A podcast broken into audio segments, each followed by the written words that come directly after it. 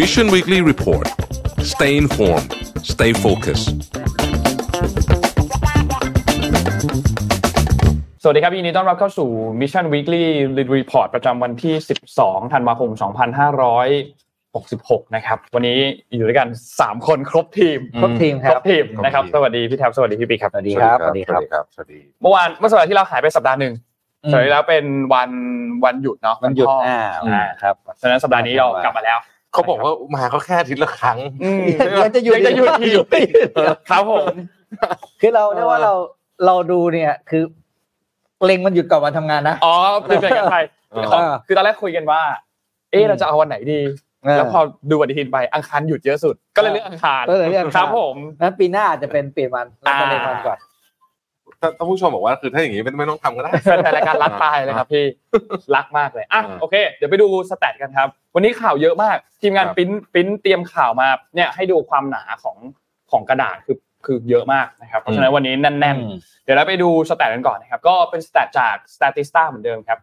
อืม สแตทจาก Statista อันแรกครับพี่แท็บ ครับ อันแรกเป็นเอ่อเศรษฐกิจที่เติบโตเร็วที่สุดในโลกนะครับ ดูจากอัตรา GDP นะครับ ของปีนี้นะ ของปีนี้ของปีนี้นะครับซามัวฟิจินะครับโมซัมบิกนะฮะแล้วก็มาลดีฟส์มาลดีฟส์ปีนี้แล้วก็อาร์เมเนียนี่อยู่ในต่ำสิบแต่ว่าก็ยังถือว่าสูงนะครับ ครับ เป็นสิบต่ำสิบแบบสูงนะมาลดีฟส์ปีนี้น่าจะได้ในส่งส์จากการท่องเที่ยวที่กลับมา อืม เพราะปีที่แล้วเขาน่าจะลบเยอะอะ ใช่ใช่ใช่ใช่ เอ่อมาเก๊าครับ อันนี้แน่นอนเลย อันดับหนึ่งเลย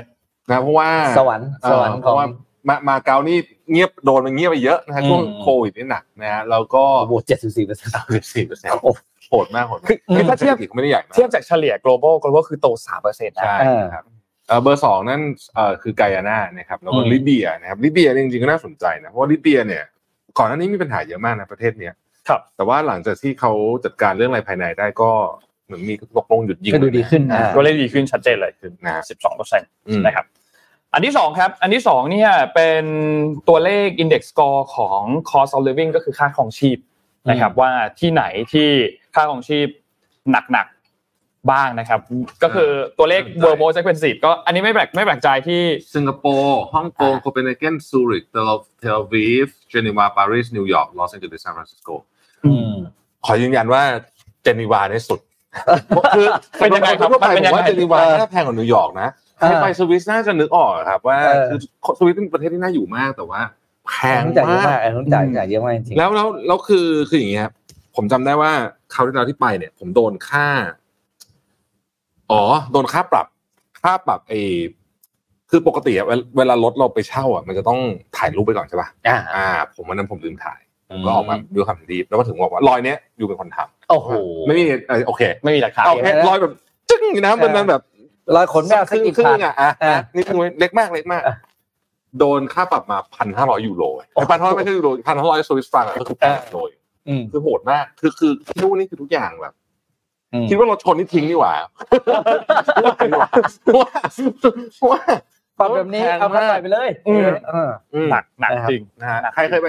แต่ว่าโดยความรู้สึกนี่คิดว่าคิดว่าเจนีวานี่ ถ้าเกิดเทียบเป็นดัชนีเดียวกันกับสิงคโปร์ผมว่าเจนีวาน่าจะ น่าจะโหดกว่า น่าจะโหดกว่า น่าจะโหดกว่าเยอะ แต่ก็จะดูหลายอย่าง อ่า เราไม่ได้ ใช่ เราไม่ได้เห็นบางมุม ครับ ถูกไหม คือ รับ สิงคโปร์ยังมีแง่มุมของอาหารที่เป็นฟู้ดคอร์ทคือว่าฟู้ดคอร์ทเขาแต่มันดีมากนะ อ่า อาหารที่เป็นฟู้ดเป็นฮอกเกอร์อะอะไร ครับ ก็ยังมีมุมที่เรื่องค่าอาหารเนี่ยยังโอเค อืม แต่ว่าค่าเช่ารถจอดรถนะ อ่า รวมถึงค่าค่าเช่าบ้านค่าเช่าห้องเนี่ยอันนี้ยังโหด โหดโหด อ่า โหด นะครับ โหด แต่ค่าอาหารสิงคโปร์มีทางเลือกเยอะ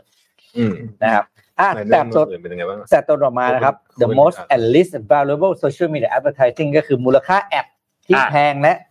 ถูก ถูก ที่ สุ สุ ด ด อ่ะ สำหรับสายยิงแอดนะครับ โดยคิดจากค่า average CPM rate นะครับ อืม โดยคิดก็คือในอ่าปี 2023 ณ เดือนพฤศจิกายนนี่เอง ครับ แพงสุดตอนนี้นะครับก็คือ Meta นะครับ อยู่ที่ 7.17 ก็คือรวมทั้ง Facebook ทั้ง Instagram เลยทั้งคู่เลย ใช่ Meta นะครับ ส่วนถูกสุดก็คือ X หรือ Twitter นะครับ อืม ของลูกพี่นะครับ โอ้ถูกกันเยอะมันไม่เคยรู้นะว่า CPM ราคาต่างกันขนาดนั้น หกเท่ากว่าๆนะครับ แต่ก็แน่แหละก็คืออัตราการมองเห็น เพราะว่าตัว Twitter มันคงต้องคลิกเข้าไปดูอะไรอย่างนี้ใช่ไหม ก็ใช่ แล้วก็หน้าจอเล็ก Twitter อาจจะแบบเอ่อไม่ค่อยถูกใจเท่าไหร่นะครับ กลางๆก็คืออยู่ที่ TikTok แล้วก็ YouTube ก็ยังอ่าใกล้เคียงกันนะครับ ผมผมว่าทวิตเตอร์คนแบบค่อนข้างไม่ชอบแอดด้วย in general จริงๆไม่ได้อยากอ่าน in general เออไม่ได้อยากไม่อยากเห็นแอด มันมันถ่ายผ่านได้ง่ายกว่า อืม เออจริงครับ แต่ว่า Facebook ไม่ไม่ได้เลย ไม่ได้เลยเขาแทรกมาทุก ดูวิดูวิดีโออยู่จะกดข้ามกดไม่ได้ด้วยต้องดูให้จบ ในบังคับนะ เรา นะ พี่ ครับ รู้เปล่าเวลาถ้าถ้าเราแบบสมมติว่าเล่นบนบนคอมอ่ะแต่ถ้าเราสมมติว่ามันขึ้นแอดมาเราเปลี่ยนไปกดแท็บอื่นอ่ะ อ่า แอดมันไม่รันนะครับ อ่า แอดมันจะค้างอยู่นั้น า คือคุณต้องกลับกลับมากดที่แท็บนั้นก่อนมันถึงจะ เมื่อไหร่ที่กลับมา ถึงจะรันต่อใช่ นะครับ ของ อ่า จริง ต่อมาครับ อันนี้เป็นตัวเลขที่น่าห่วงเหมือนกัน แต่ว่าเดี๋ยวจะเล่าต่อในเรื่องของพาร์ทเศรษฐกิจนะครับ ก็คือเรื่องของ buy now pay later อืม ก็คือซื้อก่อนจ่ายทีหลัง ครับ นะครับ อันนี้เป็นมูลค่าของ buy now pay later ที่เห็นในประเทศสหรัฐอเมริกานะครับ อันดับหนึ่งตอนนี้คือ PayPal นะครับ ค่อนข้างกินขาดเลยหกสิบ กินขาดนะครับ 68.1%นะครับ อันดับสองคือ Afterpay นะครับ 25.9 อันดับสาม Affirm กับ Klarna อยู่ที่ 21%ใกล้เคียงกันนะครับ แล้วก็ไล่ลงมาตามระดับ Buy Now Pay Later เนี่ยกำลังเป็นพฤติกรรมการใช้จ่ายของ Gen Z หรือ Gen C เนี่ยที่ค่อนข้างน่าเป็นห่วงมากเพราะส่งผลกระทบระยะยาวกับเศรษฐกิจ สมัยก่อนไม่มีด้วยพี่ สมัยก่อน อ่า ไม่มีในในโลกตะวันตก เมืองเมืองไทยเรามีอยู่แล้วใช่ป่ะไอผ่อนเนี่ยเราถนัดมาก ขนาด เรา ว่า เรานำด้วย เราเป็น ใช่ ผู้นำข แต่ องโล ว่าก อืม เออโลกตะวันตกอ่ะเขาไม่ค่อยถนัด เขาไม่คุ้น เท่าไหร่นะ เขาไม่คุ้น เออเขาไม่คุ้นแล้วก็พอมาปุ๊บแล้วคนก็คือชอบมาก เขาตกเขาไม่เคยรู้ว่าโลกนี้มีอย่างนี้ด้วยเหรอ ใช่ใช่ใช่ เออ ซึ่งซึ่งเดี๋ยววันนี้จริงๆอืม มีข้อมูลจากสภาพัฒน์ด้วยที่ อ่า ที่เกี่ยวข้องกับ buy now pay later เดี๋ยวเราลงลึกกัน อืม อันสุดท้ายครับพี่ปิ๊กคืออันสุดท้ายเนี่ยเป็นเอ่อตัวเลขของที่สหรัฐ คือช่วงนี้มันช่วงฮอลิเดย์ช่วงคริสต์มาส อืม ช่วงนิว อืม เยียร์เขาก็ดูไปเก็บข้อมูลกันมาว่าเอ่อคนสหรัฐส่วนใหญ่เนี่ยเวลาซื้อของช่วงเนี้ยฮอลิเดย์เนี่ยไปซื้อช่องทางไหนกัน อ่า นะครับซึ่งก็ณปีนี้คือ 2023เนี่ยก็เป็นออนไลน์ไปละ 58%นะครับมีไปห้างบ้างนะครับ 49% discount store 48%มีไป grocery 44%ร้านช็อปเสื้อผ้า 32% อืม แล้วก็พวกกลุ่ม ราคา SME ย่อยๆอ่ 24เปอร์เซ็นร้านขายอิเล็กทรอนิกส์อีก 20เปอร์เซ็นแล้วก็มีคราฟต์ store 16เปอร์เซ็นต์ อันเนี้ยคือหน้าประหลาดมากเพราะอิเล็กทรอนิกส์เนี่ยเมื่อก่อนอยู่ท็อปทรีเวลาคุณฮอลิเดย์ซีซั่นอ่ะ คุณก็ต้องเข้าไปใช่ไหมคือซื้อทีวีซื้ออะไรก็แล้วแต่เนาะอย่างนี้คือกลายเป็นว่าเป็นไม่ได้ก็คือว่าอิเล็กทรอนิกส์โตร์เนี่ยยอดขายไปกลายเป็นออนไลน์ อ่าใช่ คนไปซื้อทางออนไลน์หมด แล้วโดยเฉพาะยิ่งวันนี้ 12 12 ด้วย อ่าเฮ้ยผมยังไม่เสียเงินทั้ง เอ้ยผมพยายามผมพยายามแต่ผมกดใส่ตะกร้าไว้เต็มเลย อย่างอย่างมัน คูป ยุ่งมา กคูปองไม่เหลือแล้ว ใส่ตะกร้าไว้เต็มเลยเหมือนกัน อ่า แล้วแล้วช่วงนี้ 12 12พวกหลายๆร้านอะเวลาเขาลดอ่ะเขาไม่ได้ลดแค่วันที่ 12อย่างเดียวนะเขา13 ก็ลด อ่า 14 ก็ลด อืม สปินไปอีก2องวัน นี่ไง สองวัวันนี้นเลยเหมือนกัน ให้กด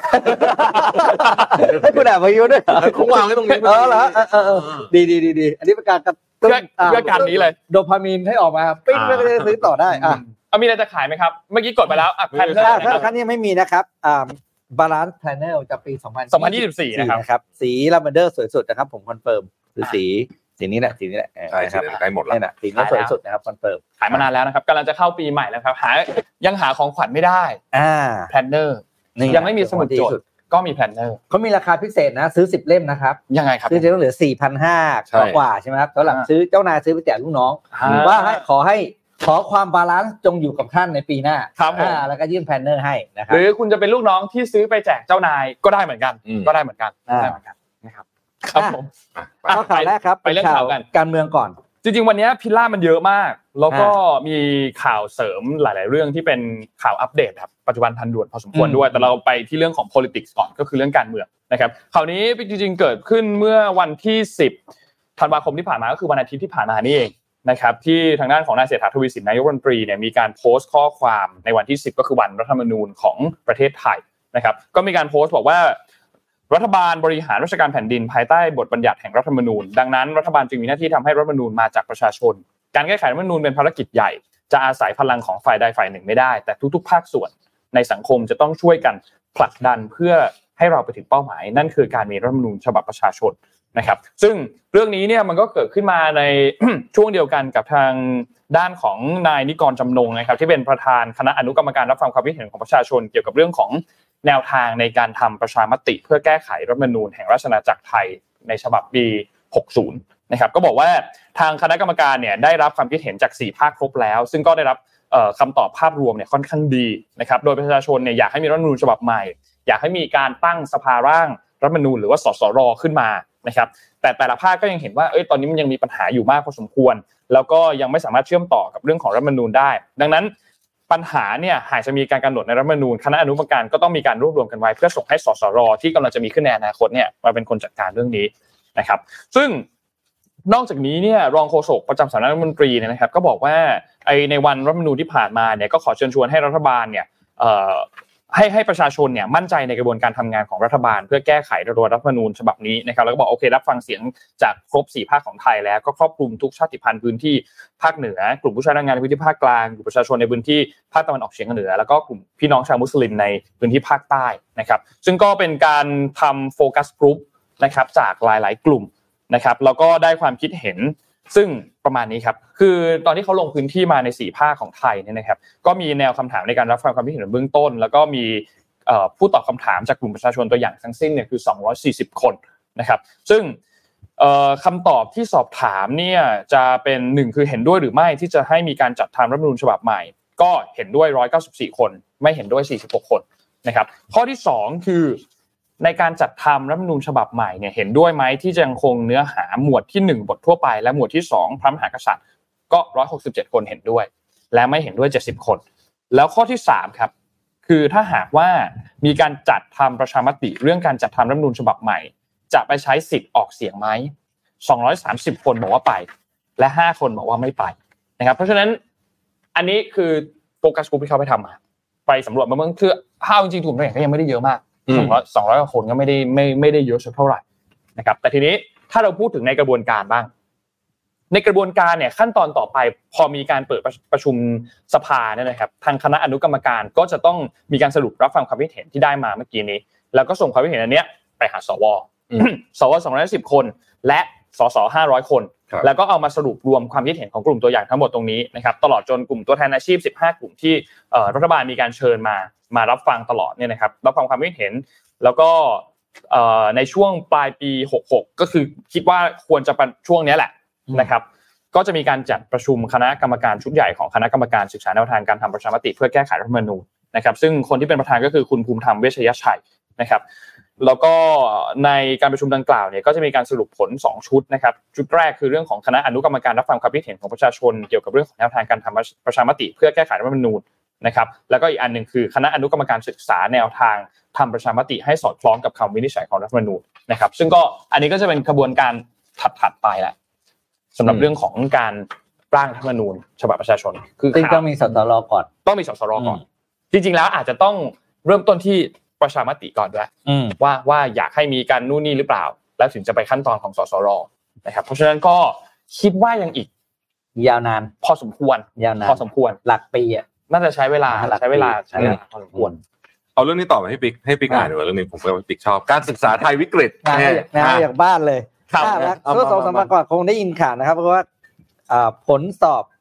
PISA นะครับ หรือ PISA ประจำปี 2022 เนี่ย เด็กไทยนะครับ ได้คะแนนต่ำสุดในรอบ 20 ปีนะครับ เมื่อวันที่ 6 ธันวาคมที่ผ่านมานะครับ องค์การเพื่อความร่วมมือทางเศรษฐกิจและพัฒการพัฒนา หรือ OECD นะครับ ได้เปิดเผยผลทดสอบโปรแกรมประเมินสมรรถนะนักเรียนมาตรฐานสากลหรือ PISA ประจำปี 2022 นะครับ พบว่าทักษะของนักเรียนในหลาย ๆ ประเทศกำลังลดลงอย่างไม่เคยมีมาก่อนนะครับ สาระสำคัญอยู่ที่คะแนนของเด็กไทยครับ อืม น้อยแล้วก็ต่ำสุดในรอบ 20 ปี ผมสรุปคะแนนคร่าวๆก่อน ครับ คะแนนคณิตศาสตร์สูงสุด 5 อันดับแรก อันดับ 1 สิงคโปร์ 2 มาเก๊า3จีนไทเป 4 ฮ่องกง และ 5 ญี่ปุ่นสำหรับเด็กไทย ทักษะด้านคณิตศาสตร์อยู่ที่อันดับ 58 นะครับ อืม การอ่านคะแนน 5 อันดับสูงสุดได้แก่สิงคโปร์ ไอร์แลนด์ ญี่ปุ่น เกาหลีใต้ และไต้หวัน ส่วนเด็กไทยอยู่ที่อันดับ 64 จาก 81 ประเทศ ก็ค่อนไปทางบิอะไรนะ bottom 20%นะครับ ครับ วิทยาศาสตร์คะแนนสูงสุด5อันดับได้แก่สิงคโปร์ ญี่ปุ่น มาเก๊า ไต้หวัน เกาหลีใต้สำหรับเด็กไทยอยู่ที่อันดับ 58 เท่ากับคณิตศาสตร์ สิงคโปร์ที่เขาอันดับหนึ่งหมดเลยนะ สิงคโปร์กวาดเรียบใน ครับ แง่ของคะแนนสอบทุกประทุกทุกทุกวิชานะครั ครับ บ โดยคะแนนสอบครั้งนี้เนี่ยทาง OECD ระบุว่าเด็กไทยแย่ลงกว่า 4 ปีที่แล้วในทุกด้านนะครับ ซึ่งนั่นซึ่งเป็นการต่ำสุดในรอบ ที่ตั้งแต่ใครไทยเคยเข้าร่วมทดสอบกับเขาตั้งแต่ปี 2000 เลยนะครับ แปลว่า 24 ปีอ่ะ22 ปีแล้วกันที่ผ่านมาการศึกษาไทยทำยังไงก็ไม่รู้เด็กไทยได้คะแนนน้อยลง จากตั้งแต่ครั้งแรกที่เขาทดสอบคือต้นปี 2000 นะครับ อ่านแค่นี้ก็เหนื่อยแล้ว อืมคือ ประเด็นคือ คะแนนมันเฉลี่ยมันลดลง เออ ทั้งหมดเลยทั้ง 3 ด้าน อืม ทั้งคณิตศาสตร์ทั้งวิทยาศาสตร์ทั้งเรื่องของการอ่านเมื่อเทียบกันกับปี 2018 นะครับ ซึ่งอย่างคะแนนคณิตศาสตร์เนี่ยลดลง 25 วิทยาศาสตร์กับการอ่านเนี่ยลดลง 17 กับ 14 อืม นะครับ อันนี้คือคะแนนเฉลี่ยนะ ซึ่งก็ก็น่าเป็นห่วงนะ น่าเป็นห่วงเพราะว่าอะไรรู้ไหม น่เป็นวงน ผมมีคนบอกว่า เอ้ย เราก็ไม่ต้องเดี๋ยวนี้มันมีคนเขียนน่ะในออนไลน์ ก็อาจจะเป็นคอมเมนต์ของหลายๆท่านเหมือนกันแต่ผมคิดว่านี่น่าเป็นห่วงเพราะว่ามีคนบอกว่า เฮ้ย สมัยเนี้ย เรา เราจะไปเก่งการอ่าน เก่งวิทยาศาสตร์ทำไมอะไรในเมื่อเรา อืมอืมเรามี ChatGPT เรา เรามีมีคอมพิวเตอร์ เออ เรามีสารพัด ใช่ ใช่ไห ไห ม ม เออประเด็นมันคืออย่างเงี้ยคืออย่างศาสตร์พวกเนี้ย คณิตศาสตร์การอ่านพวกเนี้ยเอาเอาเอาการอ่านก่อนแล้วกันนะ อืม คือคุณจะมี Chat GPT จะมีอะไรก็ตามแต่ประเด็นที่มันยังไม่ฝังชิปเข้าไปอ่ะหรือแม้กระทั่งมี Chat GPT ก็ตามเนี่ย อืม เออคุณอ่านเสร็จแล้วคุณรู้ว่ามันถูกไม่ถูกลอจิกดีไม่ดีเนี่ย ไม่ได้ มันต้อง เลย ฝึกมาก่อนถูกไหม ใช่ เหมือนอย่างนี้ผมเปรียบเทียบให้ฟังครับ ความน่ากลัวของเรื่องนี้คือว่า ถ้าเกิดว่าเราโดยเฉพาะยิ่งเทคโนโลยีแบบนี้ยิ่งน่ากลัวเพราะอะไรรู้ไหมยุคเนี้ย เหมือนกับที่ตอนเนี้ย คนจำนวนมากเนี่ยสะกดคำยาวๆไม่เป็น เพราะว่ามันมีออโต้คอร์เรก อืม ะ แต่ลองนึกอันนั้นในภาพที่ใหญ่มาก อืม ๆ คืออีกหน่อยเนี่ย คนอาจจะแยกแยะลอจิกไม่ได้ แยกแยะอะไรไม่ได้ เพราะว่าด้วยยิ่งมีเทคโนโลยียิ่งง่ายไง ถูกไหมฮะ คือสมมุติว่าพี่ปิ๊กยกตัวอย่างผมยกตัวอย่างอย่างนี้นะ การเขียนกลยุทธ์ อืม การตลาดแบบเนี้ยไม่ยาก อ่า ChatGPT เขียนได้ เอาแบบหรูหราอลังการแค่ไหนก็เขียนได้ แต่การที่คุณจะเข้าใจว่ากลยุทธ์ทางการตลาด มัน นี่ดี แปล หรือ ว่า เปล่า อะไร เนี่ย เออ อ่ะอันนี้เป็นอีกเรื่องหนึงถูกไหม อ่าใช่ คุณต้องเข้าใจ ใช่ใช่ พื้นฐานฟันดัมเบลทุนซึ่งไอภาษาไอคณิตศาสตร์การอ่านและวิทยาศาสตร์เนี่ยคือฟันดัมเบลทของของสายวิทย์อะทั้งหมดอะถูกไหมฮะและและอย่างอื่นด้วยนะ เพราะฉะนั้นเนี่ยมันเป็นเรื่องที่อันตรายในความคิดของผมเออ แล้วเมื่อก่อนก็เพิ่งอ่านหนังสือเรื่องทำไมรถไฟฟ้าของ USJ ถึงวิ่งถอยหลัง คนเขียนเขาบอกเลยว่า ทักษะของการคิดมันมันมีมันมีบทนึงเป็นเรื่องของการที่ทำไมเขาคิดไอเดียใหม่ๆ ได้ตลอดเวลา เพื่อไปฟื้นฟู U- เอ่อ USJ ช่วงที่มันตกต่ำพวกสิ่งหนึ่งที่เขามีเลยเขาบอกเขายอมรับว่าเขามีแล้วเขาโชคดีมากที่มีคือทักษะทางด้านคณิตศาสตร์ อ่า เพราะว่าถ้าหลักด้านคณิตศาสตร์เนี่ยมันคือ การคิดถึงความเป็นไปได้ ครับ ของสิ่งที่เขาคิดขึ้นมาว่า เขาบอกไม่คิดว่าจะทำอันเนี้ย แล้วเขาจะทำเลยนะแล้วเขามีการประเมินด้วยว่า เออที่เขาคิดมาเนี่ย ด้านที่มันจะเป็นไปได้กี่เปอร์เซ็นต์ ครับ จากที่มาหนึ่งสองสามด้านที่มันเหตุผลที่มันไม่น่าจะทำให้เกิดขึ้นได้กี่เปอร์เซ็นต์แล้วบอกก็มันคือซัมเมชันของหนึ่งร้อยของการคิดไอเดีย ถ้าเกิดมันเกินอ่าหกสิบหกห้าเจ็ดสิบเปอร์เซ็นต์พวกเขาถึงจะโกง นั่นแปลว่าการมีทักษะทางด้านคณิตศาสตร์นะครับ เป็นสิ่งที่บอกจริงคือยังไงก็ต้องใช้ ต่อให้คุณไม่เก่งเลขคำว่าไม่เก่งเลขคือคิดเลขไม่เร็ว อันนั้นอีกเรื่องหนึงนะ อืม แต่ความเข้าใจหลักการทำงานของคณิตศาสตร์นั่นอีกเรื่องหนึ่ง อืม ตอนนนเรียนตอนเรียนวิศวะอะมันจะมีคำหนึ่งนนนนไม่รู้ว่าจริงๆมันเป็นคำที่เขาใช้ เออ หรือเปล่าหรืออาจารย์เนี่ยมั่วขึ้นมาเป็นคำมันเป็นแบบเหมือน sense of engineering คืออ ม เราก็ถามอาจารย์ว่าเออทำไมต้องมานั่งเรียนคำนวณอย่างนี้ทั้งๆที่แบบพอเราเข้าโรงงานปุ๊บมันก็มีอุปกรณ์มีเครื่องเครื่องกดปุ๊บมันก็คำนวณทุกอย่างให้เราเราใส่ค่านู่นค่านี่เขาบอกว่าคือจริงๆแล้วอ่ะไอ sense of engineering มันคือการที่เวลาคุณเห็นค่าอะไรบางอย่างที่มันอยู่บนหน้าจอแล้วอ่ะ อืม แล้วคุณเห็นแล้วเฮ้ยตัวเลขนี้มันผิดปกติอะที่ความดันนี้ อืมอืม ที่อุณหภูมินี้ อืม ไอ้นี่มันออกมาแบบนี้ไม่ได้ มัน อะ จะ ไร มี เงี้ย มันจะมีเอ๊ะ อ่าใช่คือคือคุณปล่อยให้มันแบบออโต้อัตโนมัติตลอดทุกทุกอย่างไม่ได้มันต้องมีแบบเอ๊ะนิดนึงว่าแบบอ๋อโอเคหลักการเป็นแบบนี้เพราะฉะนั้นตัวเลขไม่ควรจะเป็นแบบนี้อะไรเงี้ยซึ่งมันก็อธิบายในเนี่ยแหละในเรื่องเดียวกันเนี่ยแหละทีนี้คำถามคือไอ้ตัวพิซซ่าการประเมินอันเนี้ยครับ มันมันสะท้อนให้เห็นอันหนึ่งด้วยว่า จริง ๆ ไม่ได้แย่แค่ไทย แต่ในภาพรวมของทั้งโลกอ่ะมีคะแนนเฉลี่ยลดลงหมดเลย ถ้าเทียบกันกับปี 2018 อ่า นะครับ เดี๋ยว ซึ่ง อืม ในเหตุผลหนึ่งเขาก็บอกว่าเขาบอกว่าจริงๆแล้วมันอาจจะเป็นผลกระทบที่ทุกประเทศเจอเรื่องของโควิดมานะครับมันก็เลยทำให้เอ่อการเรียนการสอนในช่วงเวลานั้นอาจจะยากขึ้นไหมคนก็อาจจะแบบว่าคะแนนมันก็เลยต่ำลงจากเรื่องนี้ไหมนะครับส่วนในเรื่องของระบบการศึกษาไทยเนี่ยเขาก็บอกว่ามันยังมีช่องว่างระหว่างกลุ่มที่เป็นนักเรียนกลุ่มที่คะแนนสูงกับนักเรียนกลุ่มที่เป็นคะแนนต่ำช่องช่องเนี้ยมันมันกว้างมาก แม้ว่า อืมอืม คณิตศาสตร์มีช่องว่างที่แคบลง แต่ว่ามันก็เป็นผลมาจากกลุ่ม นักเรียนที่เป็นกลุ่มสูงสูงๆอ่ะ อ่า คะแนนน้อยลงด้วย อืม มันก็เลยทำให้ช่องเนี้ยมันแคบลง เราคงไม่แก้ปัญหาด้วยการไม่สอบปีท่าปีต่อไป เออ ไม่ไม่น่าไม่น่า ใช่ ใช่ อย่างนั้นนะ ไม่น่าไม่น่าไม่น่าใช่ไม่น่าใช่ไม่น่าใช่ไม่น่าใช่ เออ เขา แต่เรื่องนี้น่าเป็นห่วงนะ เขาถึงกับนี่เลยคะแนนต่ำปุ๊บทำไงครับ ทางด้านของเอ่อสทตัวศึกษาธิการก็เลยเอ่อตั้งคณะกรรมการเลยครับ คณะกรรมการอีกแล้ว คณะกรรมการแก้ปัญหาผลสอบพีซ่าเด็กไทยต่ำครับ ตั้งขึ้นมาเลยครับเขาบอกว่าขนนผลคะแนนสอบในปี 2022เนี่ยมันต่ำลง อืม โดยเฉพาะอย่างยิ่งทั้งสามด้านก็คือคณิตศาสตร์วิทยาศาสตร์แล้วก็การอ่านและลดลงมากที่สุดในรอบ 20 ปี ซึ่งกระทรวงศึกษาธิการก็ให้ความสำคัญมากเขาก็เลยนี่เลย ตั้งคณะกรรมการขึ้นมาเลยนะครับแต่เขาก็บอกว่าโอเคสองปัจจัยหลักเนี่ยปัจจัยแรกก็คือเรื่องของสถานการณ์โควิดและปัจจัยที่สองก็คือเรื่องของความเหลื่อมล้ำทางด้านการศึกษา อืม ก็มันก็เป็นเรื่องเดิมที่ เรื่องเดิม เราได้ยิน เรื่ มา องเดิม ตลอดเวลาและที่สำคัญก็คือว่าสิ่งหนึ่งที่ต้องแก้เลยก็คือ แนวทางในการทำความเข้าใจและการประเมินผลเด็ก ครับ อ่ะมีเรื่องเรื่องต่อเรื่องแล้วกันเรื่องนี้พาร์ทแค่เนี้ยมันคงทำอะไรไม่ได้ละคะแนนเป็นอย่างนี้ อืม นี่ ข้อสอบเอาเอาตัวอย่างข้อสอบมาล่าสุดดินี่ครับ ข้อสอบ TCAS แกเขาเรียกทีแคสหรือทีแกทีแกสาม ทีแค่ g g a t นะครับ อันนี้เป็นอ่ะก็ได้มาจากไอจีเรียนทูมหาลัยนะครับ อันนี้ขอบคุณภาพด้วย ข้อสอบจริงนะครับเพิ่งสอบไปเมื่อวันอาทิตย์ที่ผ่านมา ครับ อ่ะคุณรวิทย์คุณชนนท์เด็กวิศวะตอบ การเดินทางแบบใดต่อไปนี้ มีการปล่อยก๊าซเรือนกระจกต่อคนน้อยที่สุด ข้อหนึ่งนั่งเครื่องบินกรุงเทพภูเก็ต 680 กิโลเมตร ข้อสองนั่งรถบัสกทมน่าน 670 กิโลเมตร ข้อสามนั่งรถไฟกรุงเทพเชียงใหม่ 750 กิโลเมตร ข้อสี่นั่งรถมอเตอร์ไซค์กรุงเทพนครพนม 730 กิโลเมตร คุณ เออ พระนี่คือข้อสอบ ไม่ไม่จริง ๆ เนี่ยเออเฮ้ยมันมีความซับซ้อนนะเพราะว่าปลายทางคนละทิศทางเห็นไหม เออ เห็นปะคือ มานะคนละแบบเออ แบบคุณต้องคิดด้วยนะว่า คือถ้าเป็นเครื่องบินเนี่ยระยะทางอย่างไปเหนือไปใต้นี่เหมือนกันถูกปะแต่ถ้าเป็นรถเนี่ยไม่เหมือนนะ ไม่เหมือน อ่าสมมุติคุณบอกว่าขับแบบจากกรุงเทพไปสมุทรปราการร้อยโลหมุนนะ เออ จากตัวเมืองแม่ฮ่องสอนไปปลายอย่างเงี้ยร้อยโลเหมือนกันนะ อ่าไม่เหมือนกัน สมมุตินะ แน่นอน สมมุตินะ ใช่ครับ ไม่เหมือนกันมากๆเลย ถูก นะ ต้อง อ่า แต่ว่าถ้าเป็นเครื่องบินเหมือนถูกไหม อ่า เอ้ยนี่โจทย์ซับซ้อนนี่นี่ เอออั อันนี้ก่อนขยักหนึ่ง อ่า ขยักเดิม ขยัก เออ แร ไม่ ก ใช่ว่าหกร้อยเจ็ดสิบโลเลยเท่ากันไม่เหมือนนะ อ่าแล้วดีเทลอีกนะคุไม่ณ ได้ บอกเครื่องบินนะเครื่องเครื่องบินอะไรเครื่องบินคุณรุ่นไหน อืม A สามแปด เอาหน้า ศูนย์ห ธร รือเครื่อรมดางบิ แล้ว น กันเอาเค อะ รื่ ไร องบินป เงี้ยกตินี่แหละ คือแบบ อ่ะ เจอเจอเจอแต่ว่าอย่างเงี้ย คือถ้าดูอันนี้นะ ถ้าให้ผมเดานะ เออ มันน่าจะเป็นรถไฟนะ เออผมก็ตอบรถไฟ อ่า ผมก็ตอบรถไฟเหมือนกัน อืม คือ เพราะ คื ว่า อ ต่อคนนะ ต่อคน ต่อคนเออคือแบบคำถามนี้คือวัดอะไรคำถามนี้นนท์คิดว่าเขาวัดอะไรกับเด็ก คือแล้วเรามีเราเด็กไทยเนี่ยนะเจอข้อสอบแบบนี้เยอะมาก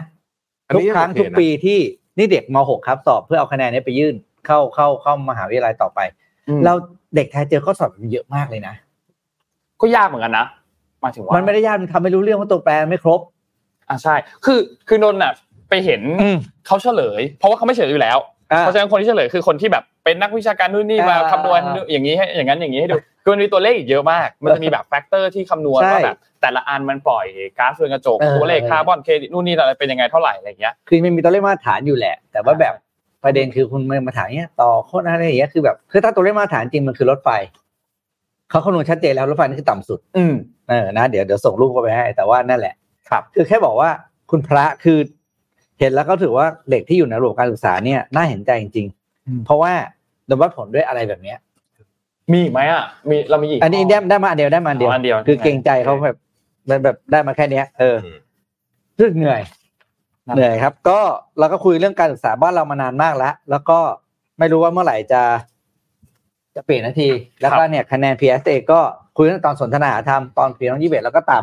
ครับ ำปีนี้ต่ำกว่านั้นอีก ต่ำไปอี แต่ ก เรื่องนี้ก็ต้องรีบจัดการ เพราะว่า อืม ไม่งั้นเนี่ยประเทศเราจะมีความน่าสนใจลดลงไปเรื่อย อ่า ๆนะครับยกตัวอย่างล่าสุดเนี่ยนะครับพรุ่งนี้นะฮะพรุ่งนี้เนี่ยประธานาธิบดีสีจิ้นผิงจะเดินทางเยือนอ่าเยือนเวียดนาม อืม นะครับแล้วเวียดนามเนี่ยเอ่อโจไบเดนเพิ่งมานะฮะเมื่อกันยานะครับ ซึ่งต้องบอกว่าเหตุการณ์นี้เนี่ยนะครับ คือเขาก็ไปก็พูดอะไรไป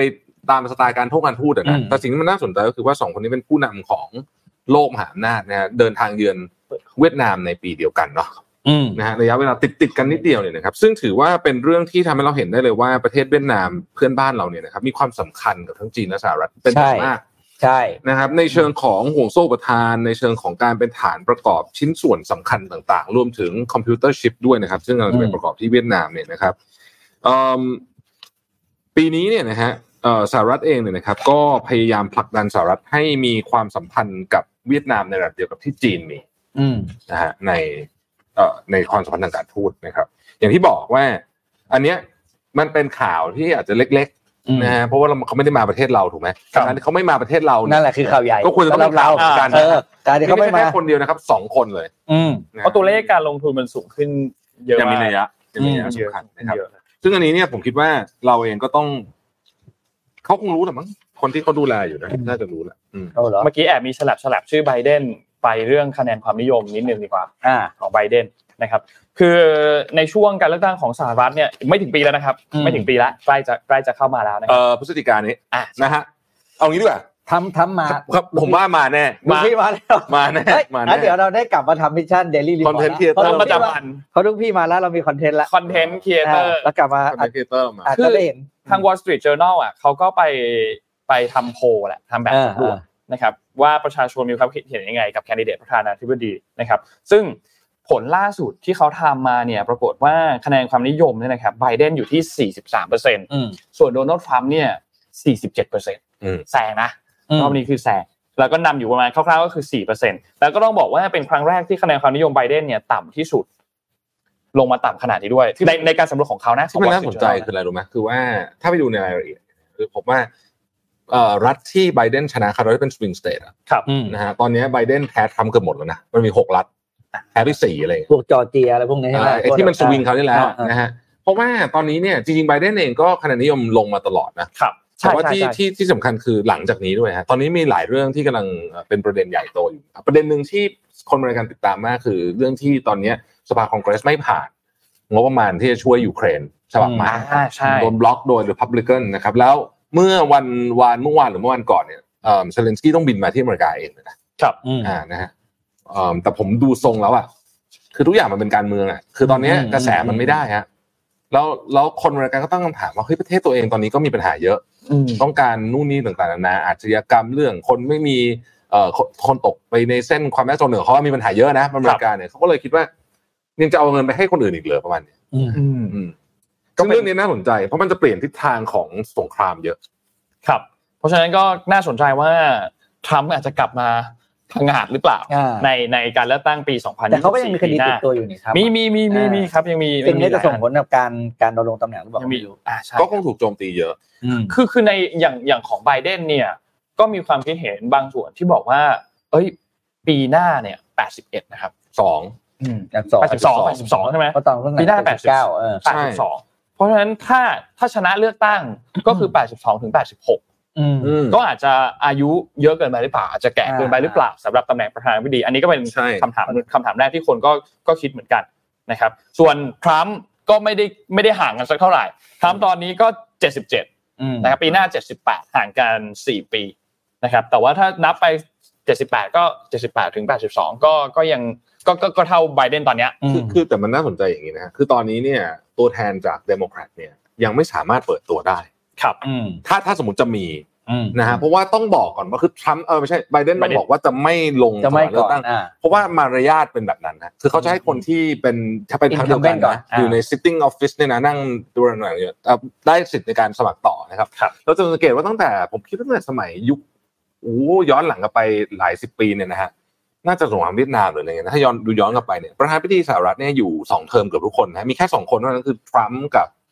เอ่อบุชบุช โอ้ยชวน ลูก อ่าชวนลูก เอ๊ะลูกหรือพ่อวะ คุณลูกคุณลูก เออเออคนหนึ่งอ่ะที่ไม่อยู่ อ่า ได้ไม่ครบสองเทอมนะฮะที่เหลือเนี่ยอยู่สองเทอมหมดเลยนะ ม ครับ เออนะครับ อืม ก็น่าน่าสนใจเหมือนกัน เพราะว่าเวลาคุณเป็นประธานาธิบดีอ่ะคุณมีคือคุณสามคือคุณมีอำนาจในการที่จะสร้างคะแนนเสียงให้ตัวเองเยอะอยู่แล้ว เยอะกว่าฝ่ายอีกฝั่งหนึงแน่ๆ แล้ว นอกจากว่าทำอะไรที่มันแบบ ไม่ไหว ไม่ไหว ผลงานไม่ดีอะไรอย่างเงี้ย อ่า อืม นั่นแหละครับ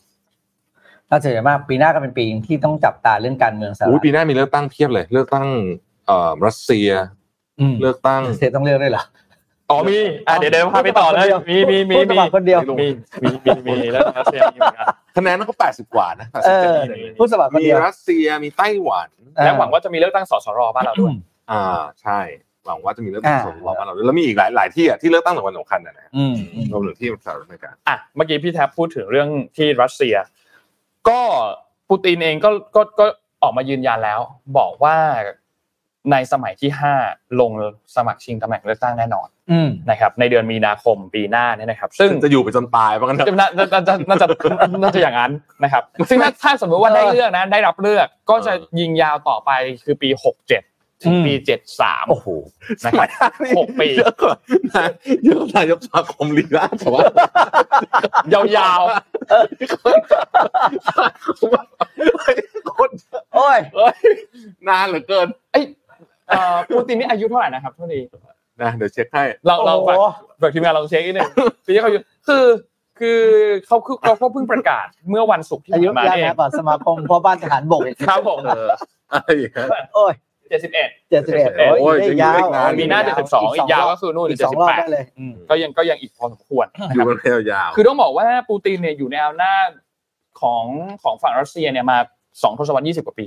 ยี่สิบปี อืม นะครับตั้งแต่ที่เป็นนายกรัฐาการในปีสองห้าสี่สองนะครับแล้วก็เอ่อเป็นประธานาธิบดีต่อจากบริสเยลเซนเยลซินในปีเดียวกันตอนสิ้นปีตอนนั้นนะครับแล้วก็ต้องบอกว่าเมื่อวันที่ 8 ธันวาคมที่ผ่านมาคือวันศุกร์ที่แล้วเนี่ยก็เพิ่งมาประกาศเลยสำนักข่าวรายงานว่าตัวเขาเนี่ยจะลงรับสมัครชิงตำแหน่งประธานาธิบดีในสมัยที่5นะครับซึ่งจะจัดขึ้นคือวันที่ 17 มีนาคมนะครับซึ่งก็นั่นแหละอย่างที่บอกถ้าชนะก็ปี73นะครับ ๆอ่ะ เพราะฉะ แจ นั้ ก น ของด้วยว่ะ แต่ของ แจกของแจกของอ่ะเดี๋ยวสมมูลแจกเอ่อแจกอะไรเดียกล่องสุ่มแล้วกันกล่องสุ่มยังคิดไม่ออกเดี๋ยวคิดก่อน เดี๋ แล้ ยว ว แจ สมมุติกอะไรดี เดี๋ยวสมมติไปสุ่มด้วย อืม แต่คิดว่าทำอะไรมาแจกอ่ะ แจกของนะฮะ นะครับ แจกของ สำหรับคนที่แชร์แล้วก็คอมเมนต์เข้ามา คิดว่าให้ให้แบบความเห็นแล้วกันว่าทรัมป์หรือไบเดน อ่า อ่ะจะชนะในการเลือกตั้งประธานาธิบดีสหรัฐ เอ้ย ปี2024 พี่ไม่ทำโพลของปูตินกับคู่แข่งเขาเหรอ ไม่ไม่ไม่ อันนั้น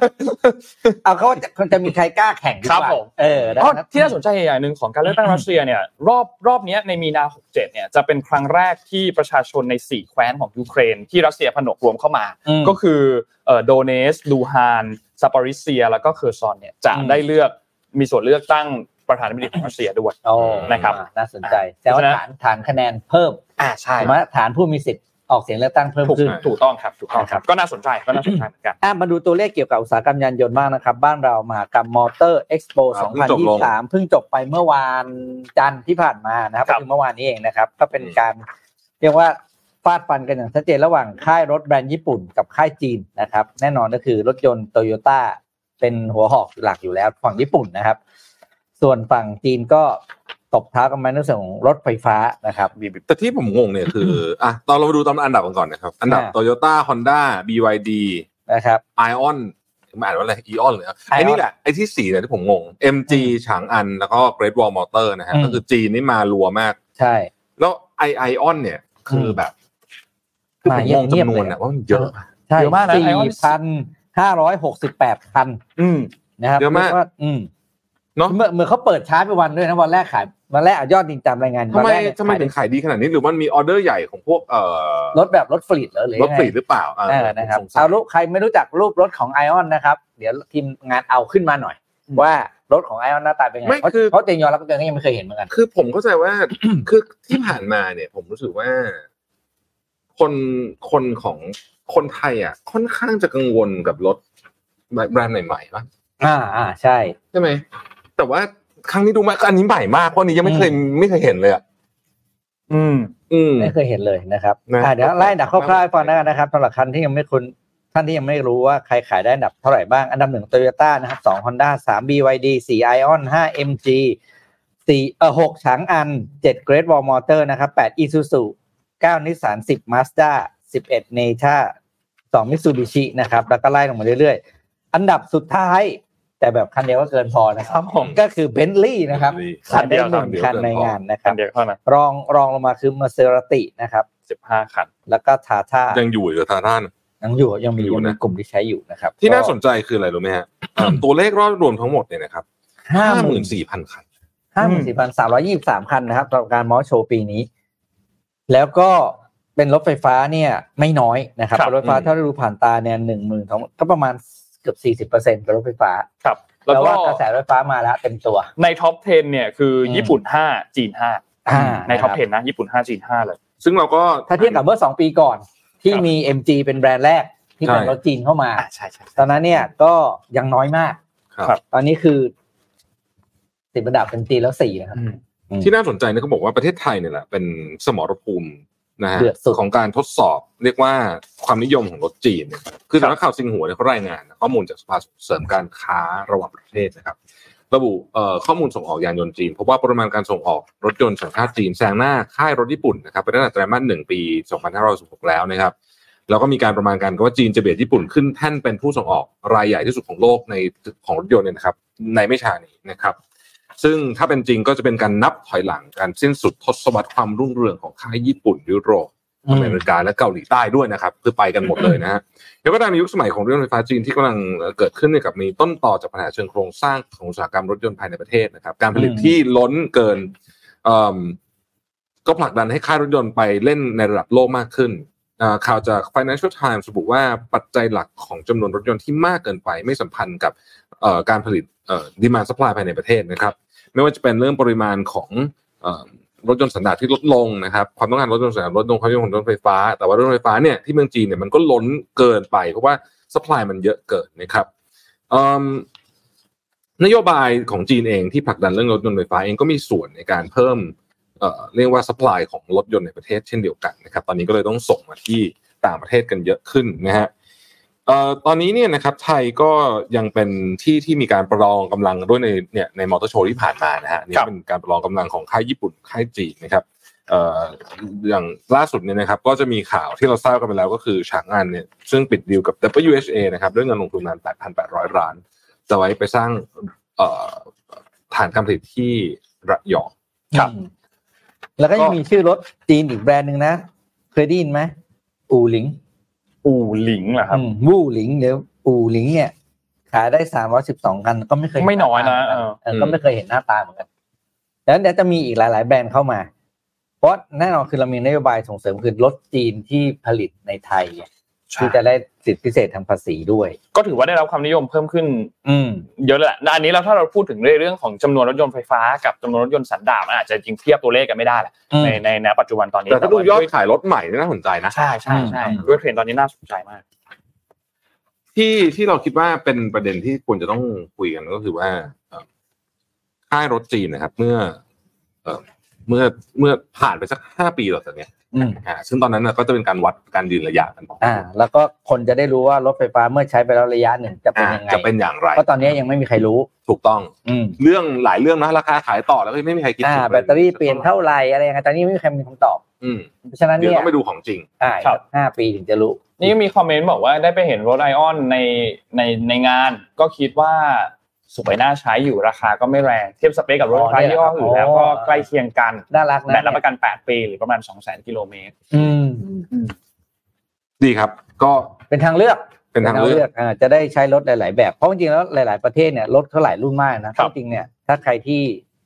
ไปต่างประเทศบ่อยๆจะเห็นว่า ทุกยี่ห้อ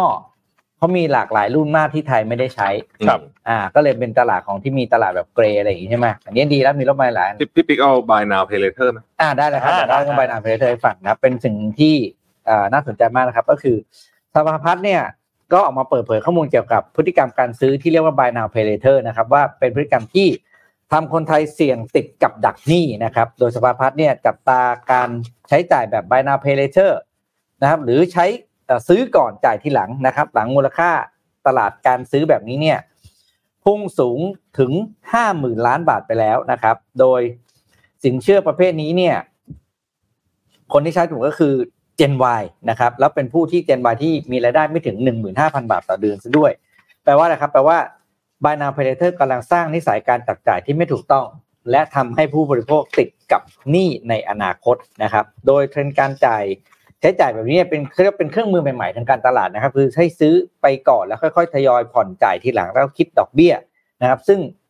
สามารถใช้การ buy now pay later เนี่ยได้กับการซื้อทั้งทางออนไลน์นะครับแล้วก็ทางออฟไลน์ปกตินะครับ โดยข้อมูลทางการซื้อเนี่ยก็จะถูกนำไปวิเคราะห์พฤติกรรม แล้วก็เรียกว่าไปขาย ครับ แล้วก็ส่งข้อมูลทางการตลาดมาเพื่อให้ผู้บริโภคเนี่ยไปซื้อสินค้าตัวอื่นเพิ่มขึ้นแปลว่าอะไรมันจะทำให้คนที่เข้าสู่วงการ buy now pay later เนี่ยถอนตัวยาก เพราะว่าอะไรเพราะว่าถ้ามุมการตลาดคือเขารู้พฤติกรรมคุณ แล้วก็ไม่นับถึงเรื่องของกำดักหนี้นะครับ เพราะว่าพอเราใช้ไปเราใช้เกินตัวรายได้ที่เรามีเนี่ย ก็อาจจะไม่พอการจ่ายงวดแต่ละครั้งนะครับ โดยจากการเข้าถึงสินเชื่อที่ง่ายเนี่ยทำให้การใช้แบบ E- BNLP เนี่ยนะครับ เกิดการแพร่หลายขึ้นอย่างมาก โดยในปี 2565 มีผู้ใช้ทั่วโลกกว่า 360 ล้านคน และคาดว่าจะเพิ่มเป็น 900 ล้านคนภายในปี 2570 ซึ่งก็อีกประมาณ 10 ไม่ถึง 10 ปี ครับ เพิ่มคนใช้อีก 3 เท่านะครับ ซึ่งสามารถสร้างมูลค่าการตลาดได้ถึงถึง1.2 แสนล้านดอลลาร์นะครับของโดยนั้นนี่คาดการณ์ว่าเป็นของไทยอยู่ที่ 6.5 หมื่นล้านบาทนะครับ เขาบอกสิ่งที่น่ากลัวในประเทศไทยคือว่าผู้ใช้หนึ่งในสามมีรายได้น้อยกว่าหนึ่งหมื่นห้าพันบาทต่อเดือน ครับ แต่ว่าสิ่งที่น่าสนใจก็ยังมันมีความ โอเคอความ ยู่ ดีอ่านั่นคือ ผู้ใช้ทั้งหมดไม่เคยผิดนัดชำระหนี้ในรอบหกเดือนที่ผ่านมา อ่ะ ก็แปลว่ายังยังยังยังไหวอยู่ ยังพอ ไหวอยู่ ไปได้ นะครับ อ่านะครับ แต่ทีนี้เขาก็เตือนนะครับว่าไอพฤติกรรมการใช้แบบนี้ทัศนคติของคนที่ใช้เอ่อพวก b i n a r p a l a t o r ตอนเนี้ยก็ก็มีความเสี่ยงหลายอย่าง ความเสี่ยงแรกก็คือเรื่องของพวกกลุ่มที่เป็นเด็ก Gen Z เนี่ยนะครับที่มีรายได้ต่ำกว่า 15,000 บาทเนี่ยนะครับส่วนใหญ่เคยใช้ตัว b i n a r p a l a t o r และที่สำคัญคือส่วนใหญ่ใช้ไปกับการซื้อพวกเครื่องแต่งกาย พวกเครื่องประดับ ซึ่งก็มีแนวโน้มว่าอาจจะทำให้ในอนาคตมีการเกาะหนี้เกินตัวหรือเปล่า อืม นะครับสองคือไอการ buy now pay later มันมันทำให้คนตัดสินใจง่ายขึ้นอะ อ่าเพราะคุณยังไม่ได้จัดตรงนั้น คือคือเวลาคุณซื้อของสมมติห้าหมื่นบาท ถ้ามันเป็น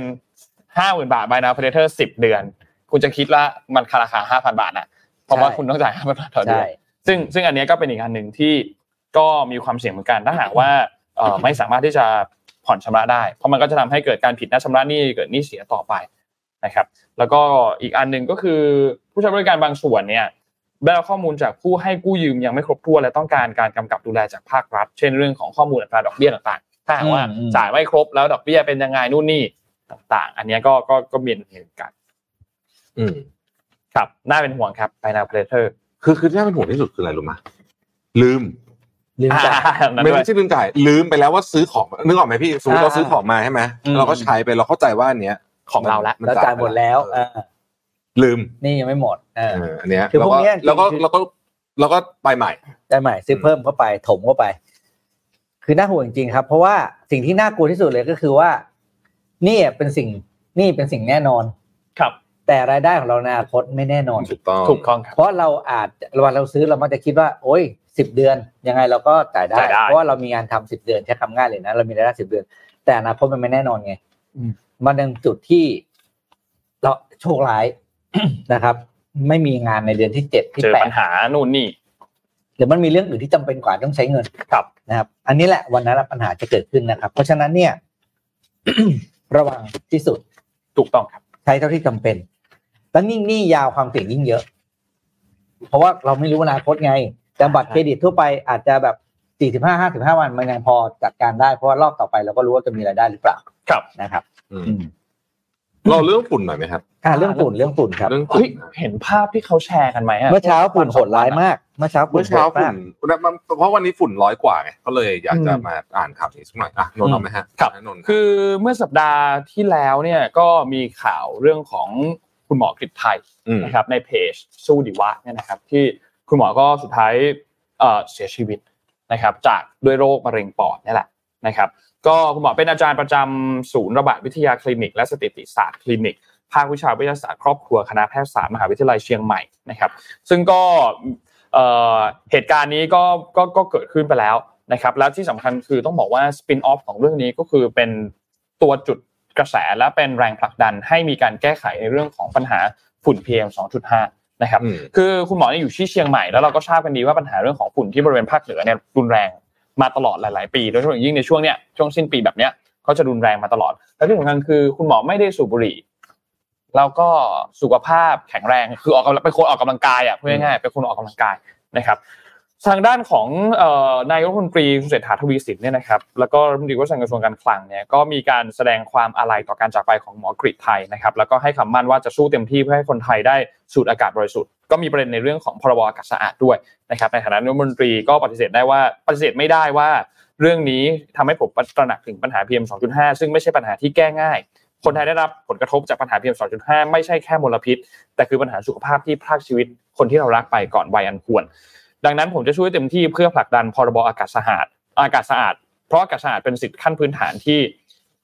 ทุกคน เราควร ควรจะได้ ทุกคนควรจะได้ และขอแสดงความเสียใจกับครอบครัวคุณหมออีกครั้งครับ ก็มีการโพสต์ข้อความไปเมื่อวันที่ 6 ธันวาคมที่ผ่านมา เออ นะครับ ทำไมพรบอากาศสะอาดมันถึงผ่านยากแสดงว่ามันจะต้องมีอิชชูอะไรบางอย่าง ตอนนั้นมันเรื่องอะไรนะ ตอนนั้นรู้สึกว่าจะมันถูกตีไปเป็นเอ่อเกี่ยวกับเรื่องพรบการเงิน ใช่ใช่ ก็เลยก็เลยถูกข้ามไป อืม อืม ซึ่งซึ่งมีหลายอันนะ อ่า ที่ที่ที่เป็นประมาณแบบเนี้ยที่ถูกตีออกไปเนี่ยแหละครับเพราะฉะนั้นก็ต้องรอต่อไปว่าสุดท้ายแล้วจะเสร็จไหมแต่ว่าต้องบอกว่า ตัวเลขของคนที่เสียชีวิตจากฝุ่นตามสถิติอย่างในทวีปเอเชียในแอฟริกาเนี่ยเป็นภูมิภาคที่มีอัตราการเสียชีวิตจากปัจจัยเสี่ยงการสัมผัสฝุ่น PM 2.5 มากที่สุดในโลก ซึ่งเอ่อสองประเทศที่มีผู้เสียชีวิตจากการสูดดม PM 2.5 มากที่สุด อย่างปี 62 เนี่ยตัวเลขคือจีน 1.42 ล้าน อืม และอินเดียประมาณ 9,800 อืม นะครับ จีนนี่ก็โหด โหดโหด อืม โหดโหดเลยนะครับ เพราะฉะนั้ อิ น นเดียก็โหด อืม อันนี้เป็นปัญหาหนักมากนะครับ ส่วนในเชิงของนโยบายเนี่ยจริง ๆ แล้วในเดือนพฤศจิกายนช่วงปลายปลายๆเดือนเนี่ยนะครับทางด้านคอรมอเนี่ยมีมติอนุมัติหลักการพรบบริหารจัดการเพื่ออากาศสะอาดนะครับ แล้วก็รับทราบแผนในการจัดทำกฎหมายลำดับรอง และกรอบเวลาและกรอบสาระสำคัญของกฎหมายลำดับรองนะครับ ซึ่งก็มีสาระสำคัญเกี่ยวกับเรื่องของเอ่อกลไกการบริหารจัดการการควบคุมกิจกรรมต่าง ๆ ที่ส่งผลทำให้เกิดมลพิษทางอากาศในทุก ๆ มิตินะครับ มีการตั้งคณะกรรมการมา แล้วก็มีบอร์ดฝุ่นชาติ ควบคู่ไปกับการรอกฎหมายผ่านขั้นตอน และให้มีการพิจารณาบังคับใช้นะครับ เพราะฉะนั้นก็หวังว่าจะผ่านเร็วนี้และสามารถแก้ไขปัญหาได้จริง อืม ๆสำหรับเรื่องของพรบอากาศสะอาดนะครับณปัจจุบันตอนนี้ก็อยู่ในขั้นตอนที่ครมอนุมัติหลักการแล้วนะครับ ก็รอกฎหมายรอขั้นตอนการพิจารณาและบังคับใช้ แต่มีอีกเรื่องหนึ่งครับที่ผ่านเรียบร้อยแล้ว เรื่องอะไร ก็คือเรื่องผับเปิดถึงตีสิบเรียบร้อยแล้วนะฮะ อ่าลงนามเรียบร้อย นะครับลงนามเรียบร้อยแล้วนะครับ ก็เป็นการลงนามโดยคุณอนุทินชาญวิริกุลนะครับรองนายกรัฐมนตรีและรัฐมนตรีว่าการกระทรวงมหาดไทยนะครับลงนามในกฎกระทรวงนะครับ ขั้นตอนต่อไปจะประกาศในราชกิจจานุเบกษานะครับ ซึ่งทันตามกรอบเวลาที่นายกรัฐมนตรีเคยประกาศไว้ในวันที่ 15 ธันวาคมก็คืออีก 3 วันเนี้ย อ่า อย่างแน่นอนทันสุกร์นี้พอดีเลย ศุกร์นี้ Friday night พอดีเลย ปิดตีสี่ ปิดตีสี่ครับ เรียกว่า เอ้ยเดี๋ยวนะเวลาจะเร่งนี่ก็เร่งได้เนี่ย ใช่ ได้ได้ได้ รีบนะอันนี้ แต่ คือเร็ว ว่า มา เรื่ ก องติดพรบอากาศสะอาด เร่งก็เร่งได้ พี่ก็ไปแซะเขาในคนละข่าวแล้ว อ๋อคนละคนคนละคน ไม่แค่บอกว่าทำไมถึงไม่ผ่าน อ๋อโอเค ทำไมเรื่องนี้ถึงเร็วจังอ๋อเหรอโอเคโอเคโอเคอ่ะอ่ะ โดยเอ่อเนี่ยแหละครับ การขยายเวลาเปิดสถานบริการในเนี้ยถึงตีสี่เนี่ยจะมีผลบังคับใช้ใน 5 จังหวัดนะครับ ก็คือกรุงเทพมหานครนะครับภูเก็ตชลบุรีเชียงใหม่ แล้วก็ท้องที่อำเภอเกาะสมุยจังหวัดสุราษฎร์ธานี ครับ นะ ชนบุรีนี่คือรวมพัทยาด้วยถูกไหม รวมครับชลบุรีพัทยา ถึงสัตหีบ อืม นะครับชลบุรีพัทยาสัตหีบเลย อืม นะครับ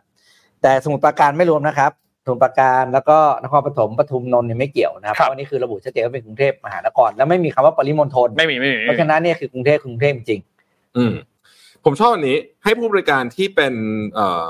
สถานบริการนะครับตรวจวัดแอลกอฮอล์ทางลมหายใจก่อนอนุญาตให้ขับขี่ออกจากสถานบริการ อ่า แล้วอันนี้ไม่จะไม่ทะเลาะกับเด็กไอ้บอพอที่ร้านใช่ไหมอันนี้ผมพูดจริงซีเรียสคุณคิดดู อ่า ตีสี่นึกนึกสภาพตาม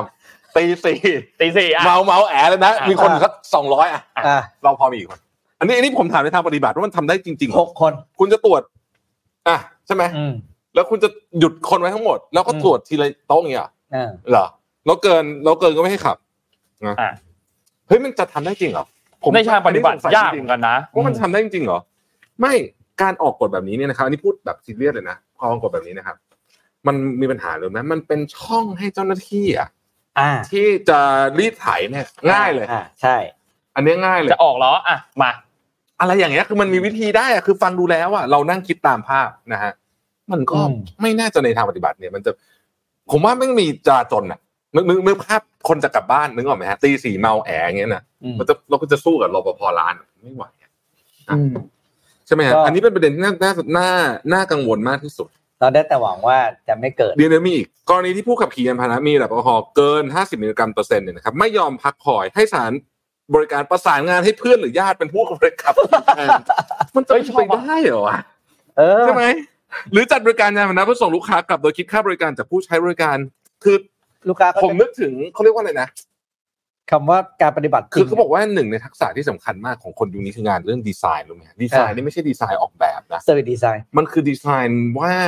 อ่า คือ A ไป B ไป C อ่า เนี่ย การ มันเกิดอะไรขึ้นบ้าง ก็คือการการคาดการณ์เหตุการณ์ล่วงหน้า เป็นซีนารีโอเป็นเหตุการณ์ว่าเหตุการณ์จำลองอ่ะ เออ ก็อาจจะมีหลักการ ถ้าอ จา ย่าก งนี้ อันนี้ อย่างนี้ เปล่าการรถไฟที่เขามาออกแบบการจองตั๋วล่วงหน้าตอนนู้นน่ะ ไม่คืออืมคือคือ สมมุติเราช่วยช่วยๆเขาคิดสมมติว่าสมมติว่าโซลูชันที่ดีจริงๆแล้วควรจะยังไงดี โซลูชันที่ดีใช่ไหม อ่ะ คุณไม่ต้องวัดเลย คุณเอาด่านไปตั้งอยู่ข้างหน้า หน้าหลัง อ่ะอ่ะ อืม อ่ะใช่อ่ะ อันเนี้ยดี อันนี้เห็นด้วย คืออันเนี้ย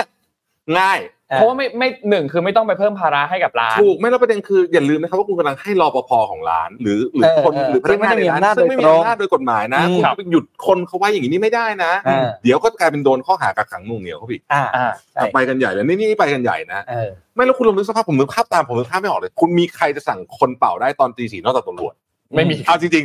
ๆ ถูกป่ะ ถือว่าถือว่าเนี่ยนนเมาแอวอะไรสเอมม อ ตินะ คือมันจะนี่ใครมันจะใครจะ เจ้าหน้า สั่ง ที่ ได้ อ่าพี่เจ้าของร้านก็ได้ไม่ต้องอะไร ตอนแต่ง เจ้าของร้านเนี่ยเดี๋ยวไม่ต้องกับรปภร้านเลยอ่ะแค่พี่เจ้าของร้านก็พูดก็ยังไม่ฟังเลย ก็ใช่ครับ เออเพราะเราเป็น ใครจะฟังครับ เราเป็น ตอนตี ลูกค้า สี่ ไงเราเป็นลูกค้าแล้วเออแล้วเราไม่เหลือสติแล้วอ่ะ ถูก อืม นะฮะ คุณ ซึ่ง ไม่ได้ อันนี้อ่ะอันเนี้ยก็นะ ก็ลงนามละลงนามละ ลงนามแล้วเดี๋ยวรอดู เร่งรัดเร่งรัดครับแป๊บเดียว เดี๋ยวนะแล้วเขาขายแอลกอฮอล์ใช่ไหม อืม อ๋อเออใช่ ก่อนหนานี้ที่บอกว่า เดี๋ยวนะเดี๋ยวนะ หยุดขายเที่ยงคืนเลยไม่ใช่ไม่ใช่ อันนี้ขายขาย ขายแล้วขายเขาก็ ขา คื ย อขาย ขาย ขายขายขายยาวไป คือคือตอนแรกจะมีข่าวว่าให้ขายได้ถึงแค่เที่ยงคืน แล้ว แต่ ก็ คนละ นั่งได้ถึงตีสองอะไรอย่างเงี้ย ลงบินไว้แล้วเดี๋ยวค่อยๆมาเสิร์ฟ ก็ เลย ค่อยๆมาเสิร์ฟ ใช่ เออ เอย หรือไม่ก็มาในแก้วนี่เอ่อเยติทุกคนจะพกเยติไปเที่ยวนะฮ ะแล้วการรักโลกขึ้นมาทันที ครับผม เออ โอ้พี่ตอนโควิดอ่ะมีทุกร้าน ใจเย็น แล้ว ติ เบียร์เสิร์ฟไหนๆการน้ำชา อ่า เออ เบียร์เสิร์ฟในการน้ำชา คนไทยก็พลิกแพลงได้ตลอดอ่ะ ครับผม ใช่ใช่แต่ว่า มี แต่ ควา ว่าม สามารถในการ อัเนี้ย ปรับตัว อันเนี้ยไอไอ้ไออันวัดแอลกอฮอล์เนี่ยผมผมผมรับประกันหนึ่งหนึ่งอันดับแรกก่อน ใครหาเครื่องวัด อืม เครื่องรับ เอา ก็ เข้ามา อ๋อ เครื่องเป่าอ่ะใครหา อ่าอ่า เออ แล้วไงมันก็ต้องรักษาความสะอาดเหมือนกันนะ ต้องมีเปลี่ยนชุบเปลี่ยนหลอดอะไรมันเหมือนกันนะ แล้วพี่คิดดูดิขนาดตำรวจอ่ะ คนขับยังกวนประสาทขนาดเวลาผ่านด่านนะมันเจอ เออ มีทุกรูปแบบแล้วพวกขี่พนักงานที่ร้านมันจะไปได้ยังไง เออ ก็จริงครับ อืม นี่เขาบอกน่าสนใจนะเนี่ยจะเปิดแล้วให้ชุดเตรียมชุดตักบาตรรอ ครับผม ไม่คือคือเว ทีนี้ ลา เดี๋ยวมันก็มาแล้ว ไม่ได้เป็นปัญหามากนะเพราะว่าต่างประเทศเขาก็เปิดถึงดึกๆอย่างนี้แหละ อืม เพียงแต่ว่าการบังคับใช้กฎหมายต้องเข้มงวด อ่า และกฎหมายแรง กฎหมายต้อง ถูกต้ แร อง ง ถูกต้อง อย่างทำไมถามถามทำไมต่างประเทศเนี่ยเขาบอกอย่างเกาหลีเนี่ยเกาหลีคนดื่มเยอะใช่ไหม อืม แต่ไม่มีใครแม้แต่คนเดียวนะเขาบอกแม้แต่คนเดียวจริงที่กล้าจะหยิบกุญแจรถขึ้นมาขับ อืม เพราะโทษหนักมากๆ แล้วถึงขั้นหมดอนาคตใช้คำนี้ อืม คือถ้าสมมติว่าทำไปเนี่ยเอิ่มต่อให้เป็นเนี่ยอย่างเป็นพนักงานเนี่ย ก็จะโดนเชิญออก ใช่ อะไรอย่างเงี้ยแล้วก็สมัครงานที่ไหนไม่ได้เลยคือแบบเป็นเรื่องใหญ่มาก อืมอืม นะฮะไปทำอย่างนั้นดีกว่านะจริง อืมไปเน้นให้เป็นแบบนั้นดีกว่า ๆไปทำอย่างนั้นดีกว่า อืม ประเด็นก็คือถ้าเกิดมีนโยบายอย่างเงี้ยสิ่งที่ต้องตามมาคือการบังคับใช้กฎหมายเรื่องเมาแล้วขับ ครับ ด่านต้องเข้ม แล้วก็ไม่มีการแบบว่า พับพับแบงค์อะไรคือซูนแล้วต้องไม่มีอ่ะต้องแบบ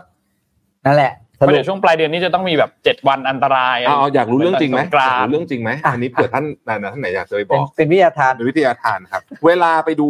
ผมไม่ได้พูดว่าด่านไหนนะแต่ไป อ่า ดูได้ว่าเวลาไปดูตามด่านด่านเป่าหอนนะครับจะมีวินมอเตอร์ไซค์จอดอยู่ข้างๆ อ่า อ่าคุณรู้ไหมเขาจอดไว้ทำไมฮะรู้ไหม เขาพาคุณไปกดเงิน ถูกต้องครับเก่งมากเก่งมาก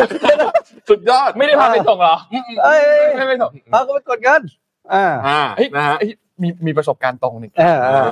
คือ เคยเลี้ยวผิดหนึ่งแยก อ่า แล้วก็มีด่านตรวจ เราก็เลี้ยวไปแล้วก็โอ้สวยแล้ว เราก็กำลังจะรีบไปทำงานเลย อืม แล้วในกระเป๋าตังค์ก็ไม่มีเงินมีอยู่ 50 บาทอะไรอย่างเงี้ย อืม พี่ตำรวจทำไงรู้ไหม อืม น้อง ตรงนั้นมีเซเว่นเดี๋ยวน้องจอดรถนี่ก่อนแล้วเดินไป อ่า เขาพูดอย่างนี้เลยนะ อ่า อย่างนี้นะอย่างนี้นะแต่สุดท้ายเราก็นั่นแหละครับ นั่นแหละครับ นะฮะ ก็เป็นเป็นเป็นวิทยาทาน ครับผม คือ วิทยาทานโอ้เขามีเขามีสูตรเลยการผ่านด่านแบบเป่าเมาแล้วเป่ายังไงผ่านเขาบอกมีสูตรคำนวณเลยครับ แต่คือคือผมว่าครั้งเนี้ย จังหวะเมื่อกี้ดีกว่าพี่ตอนที่บอกว่าบินมอเตอร์ไซค์มาจอ ดแล้วพาไปกดเงินชอบชอบ ชอบคนกดอีกคนกดอีกคนกดอีกชอบ ที่เรียก เป็นจริง เออจริงๆอ่ะ ๆเหนื่อย เอา อ่ะ เรื่องที่อียิปต์บ้างไหมเอา อ่า เรื่องที่ มีการเลือกตั้ง นะ อ่ะ ฮะ พา ก็ ไป เป็น ครับ เป็นอีกอันหนึ่งที่จะมีการเลือกตั้งซึ่งจริงๆแล้วมีวันนี้แหละ วันนี้แหละ อืม นะครับ ที่มีการเปิดหีบเลือกตั้งประธานาธิบดีนะครับ ซึ่งทางด้านของสำนักข่าว AFP เนี่ยนะครับ ก็มีการรายงานบอกว่าเมื่อวันที่ 10ธันวาคมที่ผ่านมาคือเขามีการเลือกตั้งการลงคะแนนเนี่ยคือวันที่ 10ถึงวันที่ 12ธันวา นะครับระหว่างช่วง 9 โมงถึง 3 ทุ่มของทุกๆ วันตามเวลาท้องถิ่นเนี่ยนะครับแล้วก็ผลการเลือกตั้งอย่างเป็นทางการเนี่ยจะประกาศในวันที่ 18 ธันวาคมนะครับซึ่งเอ่อณปัจจุบันตัวเลขที่มีที่เขาคาดการณ์กันว่าคนที่จะได้เป็นประธานาธิบดีอียิปต์คนต่อไปเนี่ยนะครับก็คือเนี่ยแหละคุณเอ่อนายอับเดลฟัตตาห์ คนเดิม อัล ค ซิซีนเดิมเป็นสมัย ก็คือ ที่ คนเดิม สาม ถูกต้อง ใช่ไหม ค ค รั รับ บอืม เป็นสมัยที่สามนะครับ คือต้องบอกว่าอืมที่อียิปต์เนี่ยหัวใจสำคัญหลักๆเนี่ยนะครับ ที่คนกังวลกันเยอะเนี่ยก็คือเรื่องของเศรษฐกิจนะครับ เพราะว่าประเทศเนี่ยเผชิญกับปัญหาหลายอย่าง เรื่องแรกคือเรื่องของวิกฤตทางการเงินนะครับที่รุนแรงมาก เพราะว่าอัตราเงินเฟ้อเนี่ยมันพุ่งไป 40%น อืม นะครับหลังจากที่ค่าเงินเนี่ยมันลดลงมาประมาณครึ่งหนึ่งนะครับแล้วก็ทำให้ราคาสินค้าที่เป็นสินค้านำเข้าเนี่ยก็หนักอยู่แล้ว และที่สำคัญคือก่อนที่จะเกิดวิกฤตที่เกิดขึ้นครั้งเนี้ยคนประมาณสองในสามจากร้อยร้อยล้านคนอ่ะก็อยู่ในเส้นที่ต่ำกว่าเส้นความยากจนอยู่แล้ว อืม นะครับเพราะฉะนั้นอันเนี้ยก็เป็นปัญหาที่หนักมากอยู่แล้วนะครับ ซึ่ง เออจริงๆแล้วในในกรุงไคไคโรเนี่ยนะครับก็มีโปสเตอร์ที่ติดข้อความบอกว่าให้ออกมาใช้สิทธิ์มีดีเจที่เปิดเพลงเรื่องของชาตินิยมต่างๆ แล้วก็ทุกสายตาก็จับจ้องว่าคนที่ออกมาใช้สิทธิ์ในครั้งนี้เนี่ยจากทั้งหมด 67 ล้านคนเนี่ยก็หลังจากที่ยอดน่าจะเยอะ อืม เพราะว่าครั้งก่อนๆเนี่ยคนออกมาใช้สิทธิ์เลือกตั้งเนี่ยค่อนข้างน้อยนะครับเราไปดูประวัติของเขานิดนึงดีกว่า เออประวัติน่าสนใจมาก ซิซี่เนี่ยนะครับ อืม คือ ซี เขา ซี่ เนี่ นี่ ย ชื่อเหมือนไบแนนป่ะที่โดนปรับไปนะ เขาเนี่ยเป็นนายพลทหารบกที่เกษียณอายุราชการแล้วจากกองทัพของอียิปต์นะครับ อืม แล้วก็ในปี 2556 เนี่ยขึ้นเป็นเอ่อประธานาธิบดี ซึ่งตอนนั้นขึ้นมาจากอะไรรู้ไหมฮะรัฐประหารครับ อ่าเอ๊ะเรื่องราวคุ้น อ่าเป็นเป็นผู้นำการก่อรัฐประหารนะครับ อืม หลังจากที่ตอนนั้นเนี่ยประชาชนจำนวนมากออกมาประท้วงโมฮัมเหม็ดมอร์ซีที่เป็นประธานาธิบดีอิสลามิสต์ที่ได้รับการเลือกตั้งนะครับแล้วก็ในการเลือกตั้งหลังจากนั้นพอรัฐประหารปี 56 ปี 57 ก็มีการเลือกตั้ง ปี 61 ก็มีการเลือกตั้ง ซึ่งเนี่ยแหละประธานาธิบดีซิซีเนี่ยก็ได้รับชัยชนะอย่างถล่มทลายคือเกิน 96% ๆอืม คือถล่มทลายมาก อืม นะครับแล้วก็ต่อมาก็ได้มีการขยายวาระด้วย ในการดำรงตำแหน่งจาก 4 ปีขยายเป็น 6 ปี แล้วก็มีการแก้ไขรัฐธรรมนูญจากเดิมที่ถ้าจะดำรงตำแหน่งติดต่อกันได้แค่ 2 สมัย แก้เป็น 3 สมัย อ่า อ่าแก้เป็นสามสมัย คุณคุณเนาะ คุณ คุ้ คุณ นๆ คุณอยู่ครับ เขา อันนี้ก็จะอยู่แบบนายกสมาคมใช่ป่ะ กลุ่มเดียวกันเป็น แต่ เป็น เออ แต่นี่ยังขาดเพลงไม่ได้แต่งเพลงใช่ไหม ยังยังอ่ะยังยังยังยังยังยัง ไม่ได้แต่งเพลงอาจจะแต่งก็ได้ครับ อาจจะ ไม่ นนี้ แต่ว่า อันนี้ก็ได้ แต่ว่าต้องดูว่าเนี่ยภายภายใต้การปกครองเนี่ย อืม อียิปต์ได้จำคุกนักโทษการเมืองหลายพันคน ครับ อืม แล้วก็เอิ่มมีการจับกลุ่มประชาชน3าสี่เท่าของจำนวนที่ถูกปล่อยตัวมาในเวลา อืม เดียวกันนะครับ อืม แล้วก็เอิ่มผู้คนจำนวนไม่น้อยที่ไม่สนับสนุนพระพิธีซีซีเนี่ยโดยเฉพาะช่วงแรกที่เขาได้ช่วยเป็นคนนำความสงบมาหลังจากอาหรับสปริงเนาะ ครับ แต่ว่าหลังจากนั้นเนี่ยก็เอิ่มดำเนินการปฏิรูปเศรษฐกิจ ซึ่งส่งผลให้เงินค่าเงินอ่อนลงนะครับ แล้วก็การปฏิรูปเนี่ยนะครับเอิ่มทำให้เป็นต้นเหตุเนาะของหนี้สาธารณะที่เพิ่มขึ้นถึงสามเท่าเยอะมาก ครับ ของประเทศ อืม อืม แล้วจริงๆ แล้วมีคู่แข่งนะ แต่ว่าผู้สมัครอื่นๆ ก็คนก็จะไม่ค่อยรู้จักสักเท่าไหร่ นายฟาริสซารานที่เป็นหัวหน้าพรรคสังคมประชาธิปไตยของอียิปต์นะครับ อันนี้จะเป็นฝั่งซ้ายๆ หน่อย แล้วก็มีอับเดลสนัดยานามาจากพรรคของวาฟเนี่ยนะครับ ซึ่งเป็นพรรคที่มีอายุร้อยปี แต่ว่าอิทธิพลค่อนข้างน้อย แล้วก็มีนายฮาเซมโอมาจากพรรคประชาชนสาธารณรัฐนะครับ ซึ่ง เอ่อจริงๆแล้วเนี่ยนอกจากนี้ก็ยังมีคนจากฝ่ายค้านที่โดดเด่นอีกประมาณ 2 คน แต่สุดท้ายพอจะลงรับสมัครเลือกตั้งแล้ว สิ่งที่เกิดขึ้นก็คือถูกคัดขาดถูกยับยั้งไป อืม นะครับทำให้คนหนึ่งถูกจำคุกอีกคนหนึ่งรอพิจารณาคดีนะครับ เพราะฉะนั้นก็ต้องรอดูครับ ผลการเลือกตั้งประกาศวันที่ 18ธันวาคมครับ ก็วันจันทร์นี้เอง อืม จันทร์นี้ก็ประกาศว่าที่เนี่ยเลือกตั้ง ตัวเต็งคือขวาสุด ขวาสุด ข นะ วา ครับ สุดขวาสุด เป็นเป็นเรียกว่าประธานาธิบดีคนปัจจุบัน ครับ นะครับ อันมีเรื่องหนึ่งน่าสนใจมากเรากำลังอยู่ในช่วงของการที่เราใช้ AI เต็มไปหมดเลยนะครับ อันนี้เป็นเรื่องเกี่ยวกับสิ่งแวดล้อมด้วยนะ ครับ เอ่อไกลๆไกลๆแล้วกันนะครับ เราอาจจะเราอาจจะเคยได้ยินคำว่าคาร์บอนฟุตปริน t นะครับ แต่นี่มันมีคำหนึ่งที่ต่อไปเราจะได้ยินมากขึ้นนะครับที่เขาเรียกว่า water footprint หรือเรียกว่าปริมาณการใช้น้ ครับ ำที่อันเนี้ยมันเกิดขึ้นจากกระแสการเข้ามาของ AI นะครับ โดยกระแสการถึงตัวรับเทคโนโลยีปัญญาประดิษฐ์รุ่นใหม่หรือว่า generative AI เนี่ยกำลังเพิ่มความสงสัยให้กับสาธารณชนมากขึ้น โดยเป็นการสงสัยในเรื่องประเด็นต่อสิ่งแวดล้อมที่หลายคนอาจจะมองข้ามอย่าง water footprint นะครับว่าการเอาว่าเจ้าตัวเทคโนโลยี ตัวนี้เนี่ยมีการใช้น้ำเพิ่มมากขึ้น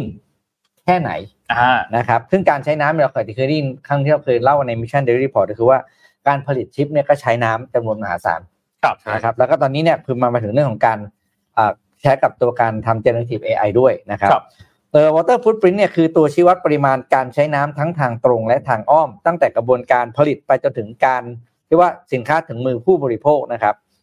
ยิ่งค่า water footprint น้อยยิ่งเป็นเรื่องที่ดี เพราะหมายถึงการใช้น้ำที่น้อย และมีการปล่อยน้ำเสีย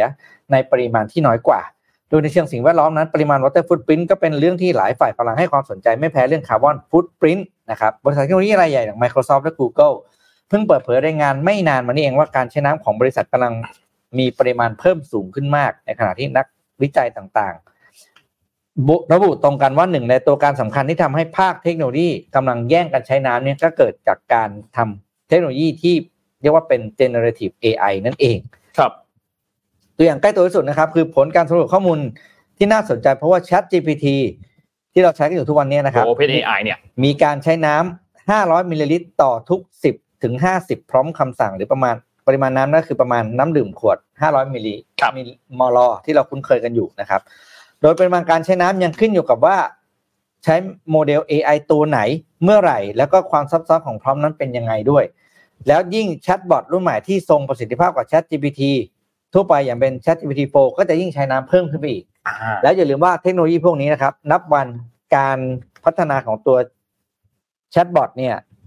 ก็จะยิ่งล้ำขึ้นไปเรื่อย อืม ๆ แปลว่าการใช้น้ำก็จะมากขึ้นไปเรื่อยๆแล้วต่อไปอาจจะส่งผลกระทบต่อสิ่งแวดล้อมหรือเปล่า อันเนี้ยน่าสนใจมาก เพราะน้ำจืด ครับ ก็ไม่ค่อยพอใช้ อยู่แล้วในหลาย ๆ ประเทศ ใช่ น ใช่ นนนนนไม่รู้เรื่องนี้ จริงๆแล้วเขา อืม เขาไอเอไอนี่มันใช้น้ำคือมันใช้ ประมวลผลไง ในกระบวนการอ๋อครับ ในในตัวตัวเซิร์ฟเวอร์เขาไง อืม อืม พูดถึงพูดถึงเรื่องสิ่งแวดล้อมเนี่ยพี่ยังอย่าลืมส่งกันบ้านนะพี่ โอ้ครับหลายคนอยากรู้นะครับ ว่าผมกับบอสเนี่ยก็ ยังไงนะฮะ หาทำครับ เรียน ครับผม เรียนเรื่อง ESG อยู่ ESG ครับ Sustainable อ่าโอเค Strategy นะครับ แล้ว ซึ่งเราก็ มีกันบ้านด้วย มีกันบ้าน ครับผม ทุกสัปดาห์นะครับ แล้วเราก็ใช้น้ำสะอาดด้วยนะครับ ส่งกันบ้าน ใช่ ครับผม ใช่ครับถูกต้องครับ เรา เฮ้ยแต่เราเราก็มีศิลปะเหมือนกัน อ่าเรามี เราก็ไม่ อ่า ใช่แบบว่าอืมคือลบนิดหน่อยนะ อ่า ลบนิดหน่อย เราที่หน่อย แก้สักสองสามคำไม่ใช่ลบนิดเลย ต่อต่อไปที่ เหยียบขาดมากครับ ปีหน้าเนี่ย เดือนกุมภาพันธ์ปลายกุมภาพันธ์เนี่ยจะจบหลักสูตรแล้ว เรียกบอสว่าบอส ESG นะครับ เอ้ย นี่พลวิทย์ มี ESG ฉายาใหม่เหรอครับ อ่าพลวิทย์ ESG นะครับ ธรรมดา เป็น ที่ ผู้ ไหน เชี่ยวชาญทางด้าน ESG ไปแล้ว ครับผม อื อืม อ่ะ อ่าเอาเรื่องเอาเอา สุดท้ายปิดท้าย ปิดท้ายเรื่องนี้ดีกว่านะครับ อืม x.ai หลายท่านจะไม่คุ้นเนาะ อ่า นะฮะโอเคเอ่อบริษัทนี้นะครับ x.ai เนี่ยนะครับเป็นบริษัทเอ่อ AI ของ Elon Musk อืม นะฮะก็ได้ทำหนังสือต่อ SEC SEC คือหน่วยงานกำกับดูแลหลักทรัพย์ของสหรัฐนะครับ เพื่อแจ้งการระดมทุนทุนสูงถึง 1,000 ล้านเหรียญสหรัฐนะครับ ในการซื้อขายหุ้นครั้งล่าสุดนะครับเอ่อครั้งล่าสุดเนี่ยลงทุนได้ร้อยสามห้าล้านเหรียญนะครับ ครั้งนี้จะลงทุนหนึ่งพันล้านเหรียญสหรัฐนะครับอีลอนมัสเคยประกาศเมื่อกรกฎาคมที่ผ่านมาว่า x.ai นะฮะบริษัทสหรัฐนั่น AI เนี่ยก่อตั้งขึ้นเพื่อแสวงหาความเข้าใจใน AI อย่างแท้จริงนะครับ และเมื่อเอ่อเดือนที่แล้วได้เปิดตัวแชทบอทชื่อ Grok G R O K นะเพื่อแข่งกับ Bard ของ Google แล้วก็ Bing AI นะฮะอืมแล้วก็โดย Grok นั้นมีต้นแบบมาจาก The Hitchhiker Guide to the Galaxy นะฮะ เอ่อแล้วมีคุณสมบัติการเรียนรู้เรียลไทม์ใช้เวลาอบรมเพียง 2 เดือนเท่านั้นนะครับ อีกทั้งยังได้รับการออกแบบมาเพื่อตอบคำถามด้วยไหวพริบเล็กน้อยและแนวคิดที่ไม่เหมือนใครนะครับ ดังนั้นเนี่ยโปรดอย่าใช้มันหากคุณเกลียดอารมณ์ขันนี่รอนวัตบอกนะค ครับ รับผม เออนะครับแล้วแล้วเอ่อเนี่ยประมาณเนี้ยนะก็คือของตัวเองก็ยังไม่ได้นั่นเท่าไหร่แต่ก็ต้องขิงก่อน เออ ครับต้องหินก้อน ตามสไตล์คนอื่นแย่หมดอะ อ่าตอนนี้ต้องบอกว่าเอ่อการรวมทุนในบริษัทสตาร์ทอัพนะครับเอ่อตอนนี้เนี่ยต้องเป็นฮอตฮิตที่สุดเลยนะฮะใน อืม ในทุกอินดัสทรีแน่นอนนะครับ ตอนนี้เนี่ยบริษัทสตาร์ทอัพขนาดใหญ่หลายบริษัทก็ได้รับการระดมทุนเป็นมูลค่าที่สูงมากๆนะครับเอ่อปีที่แล้วเนี่ยนะครับ ChatGPT หรือจาก OpenAI เนี่ย OpenAI ระดมทุนครั้งล่าสุดเนี่ยหมื่นกว่าล้านเหรียญนะ อืม โอเคนะครับนี่ก็เป็นไอเดียคร่าว อืม ๆ ก็ แต่ตามสไตล์ลูกพี่เนาะ ไอ้แต่ออนมัสนี่ก็มาดูดูจะพลาดสุดก็ตอนซื้อไอเอ็ก X เนี่ยแหละ อ่า นะฮะ X เฉยๆเนี่ยนะฮะ อืม ทวิตเตอร์เราเนี่ยนะฮะ ลูกพี่นี่สไตล์คือเลยนะ ของคนอื่นไม่ใช่ไม่ดีนะ ครับ แต่ของเราดีกว่า ใช่ใช่ใช่เราดีมากผม พี่จำตอนที่เขา เออ ออกรถไซเบอร์ทรัคมาให้จองได้ไหม อ๋อใช่ใช่ แล้วก็มีไปแข่งดึงรถกับอะไรอ่ะ ไม่ตอนแรกมันแข่งกับพอชแล้วก็ อ่าอ่า ตอนแรกก็เราเห็นข้างหน้าก็นึกชนะนิดเดียวใช่ไหม อืม รถซับเบอร์ทักชนะนิดนึงแต่ว่าไปดูคือมันลากรถพอชมาอีกคันหนึ่งคือวิ่งวิ่งคันหนึ่งนะแล้วลากมาอีกคันหนึ่งวิ่งแข่งกันคันหนึ่งนั่นก็เป็นโฆษณาที่แบบสไตล์อีลอนมัสมากๆ ใช่ ใช่ นะ ไปปฮะระมาณนั้นอืม แต่ไซเบอร์ทักก็เป็นหนึ่งในรถที่หลายคนรอนะฮะ ดลิเวอร์แล้วนี่ใช่ไหมครับหอน เริ่ม ช่วง deliver แล้ช่วงนี้เริ่มดิลิ แล้ว เวอ เมือง ร์ ไทยอาจจะไม่ไม่รู้จะมาหรือเปล่าเพราะมันคงจะแพงมากหนึ่ง อืม สองก็คือว่าไม่รู้ว่าจะเลี้ยวเข้าซอยได้ไหมนะคือผมว่าไฟแม่งน้องๆรถหกล้อนะหมายถึงว่าคือมันใหญ่ ใหญ่ มาก มากใหญ่มาก ใหญ่มาก ใหญ่มากใหญ่มาก นะฮะอืม ต้องต้องลองไปดูคลิปของแบบของฝรั่งอ่ะ MKBHD อะไรเงี้ยเขาก็เขาก็มีทำรีวิวไอตัวไซเบอร์ คือมันเหมาะกับอเมริกามากอะ อ่าถนน คือ ใหญ่ ถนนมันใหญ่ที่ แล้ว ถ ก็ นนก กว้า ว้าง งอะไรอย่างเงี้ยนะครับผมว่าไปขับยุโรปยุโรปนี่แม่งต้องขึ้นฟุตบาทบาทแน่นอน อืม เอามาเทสที่ไทยก่อนครับ ไปได้ทุกที่ละ อ่า อ่ะ อืม วันนี้ครับ นั่นแหละครับ น่าจะประมาณนี้ไหมฮะ วันนี้ แก้คิดถึงนะครับ ผ ประมาณนี้ประมาณนี้สัปดาห์หน้ามาครบไหมครับ ทุกคน ครบครบโทรได้ อ่า มาคไม่รับ แน่ใจแต่ว่าจะพยายาม ครับผม อะไรนะออกตัวละ อ่าอ่ะโอเค จริงๆพูดถึงวันนี้เกือบซวยนะตอนที่เดินเข้ามา ยั ยัง ไงครับพี่ ไม่พูดกูว่าวันนี้บอสเบี้ยว ดีนะหันก่อน หันมาหน้านั่งแบบนั่งแบบรูปปากรออะ อืม เออ มารอมารอ ผมพร้อมผมพร้อม มารออ อะไรอย่างงี้อืม อ่ะคือวันนี้ก็ขอบคุณทุกคนมากๆนะครับ ที่ติดตาม Mission Weekly Report ในวันนี้วันที่ 12 นะครับ ก็ฝากรายการนี้ไว้ด้วยนะครับ เจอกันทุกวันอังคารตอน 6 โมงเย็นถึง 1 ทุ่มนะครับ ก็หวังว่าจะอยู่ครบ 3 คนอย่างนี้ตลอด ใช่ครับ นะครับ แล้วก็เดี๋ยวจะมีอาจจะมีอยู่ช่วงปีใหม่เดี๋ยวยังไง เราแจ้งล่วงหน้ากันอีกที แจ้งเลยว่าหยุด เอ่ออยู่เดี๋ยวปีใหม่แน่ๆหยุด เออแต่ไม่รู้วันไหนนะครับ นะครับ เพื่อให้ทุกคนได้พักผ่อนกันด้วย อ่ะ ก็ไม่ ใช่ใช่ ไม่บรบกวน ใช่ เวลาพักผ่อนของทุกคนนะครับ ครับแต่ยังมีรายการอีกหลายอันมากใน Mission to the Moon ให้ติดตามนะครับเพราะฉะนั้นก็ฝากด้วย อื ทุ ม กรายการเลยนะครับวันนี้เราสามคนลาไปก่อนครับแล้วเดี๋ยวพบกันใหม่อีกครั้งหนึ่งในสัปดาห์หน้าวันอังคารที่ 19 ครับสวัสดีครับ สวัสดีครับ สวัสดีครับ Mission Weekly Report. Stay informed, stay focused.